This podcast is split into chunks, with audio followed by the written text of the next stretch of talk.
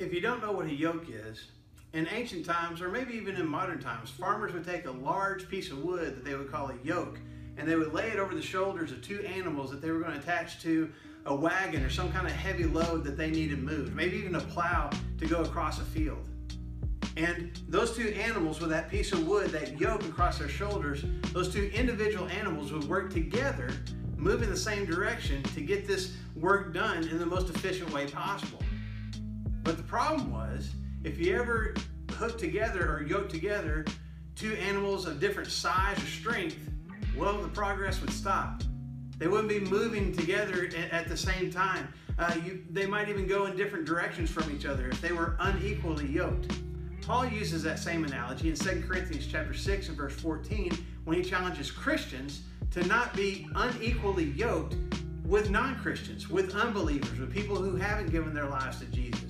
And the reason that he says this is because he wants us as Christians to realize that we claim to be in Christ, we have committed ourselves to Christ. We cannot join with non Christians in doing unchristlike things. When we do that, we are unequally yoked. We're in this connection with someone, but we're not on the same page. And it's going to cause our faith to stop moving forward, maybe even stop altogether. John says the same thing in 1 John chapter 2. He says that those of us who have given our lives to Christ need to walk like he did. And that if we spend time trying to do unchristlike things with our unchristlike connections, well, it's hypocritical. Those two things don't work together. They're not equal. Now, what some people have done with Paul's words in 2 Corinthians chapter 6 is tried to apply them to marriages and to dating relationships and saying that Christians shouldn't date, definitely shouldn't marry non Christians even going so far as to say that's a sin to do that. I think that's stretching God's word a little bit. First of all, Paul doesn't even talk about marriage specifically in 2 Corinthians chapter 6. And secondly, Paul is just talking about in general, I need to keep myself from being hypocritical. I need to do things that God calls me to do, that Christ calls me to do, if I'm going to wear his name. And that I can't wear his name and claim to be in Christ and then go and do unchristlike things intentionally with my unchristlike friends. Now, the question was asked what if I am unequally yoked with my spouse?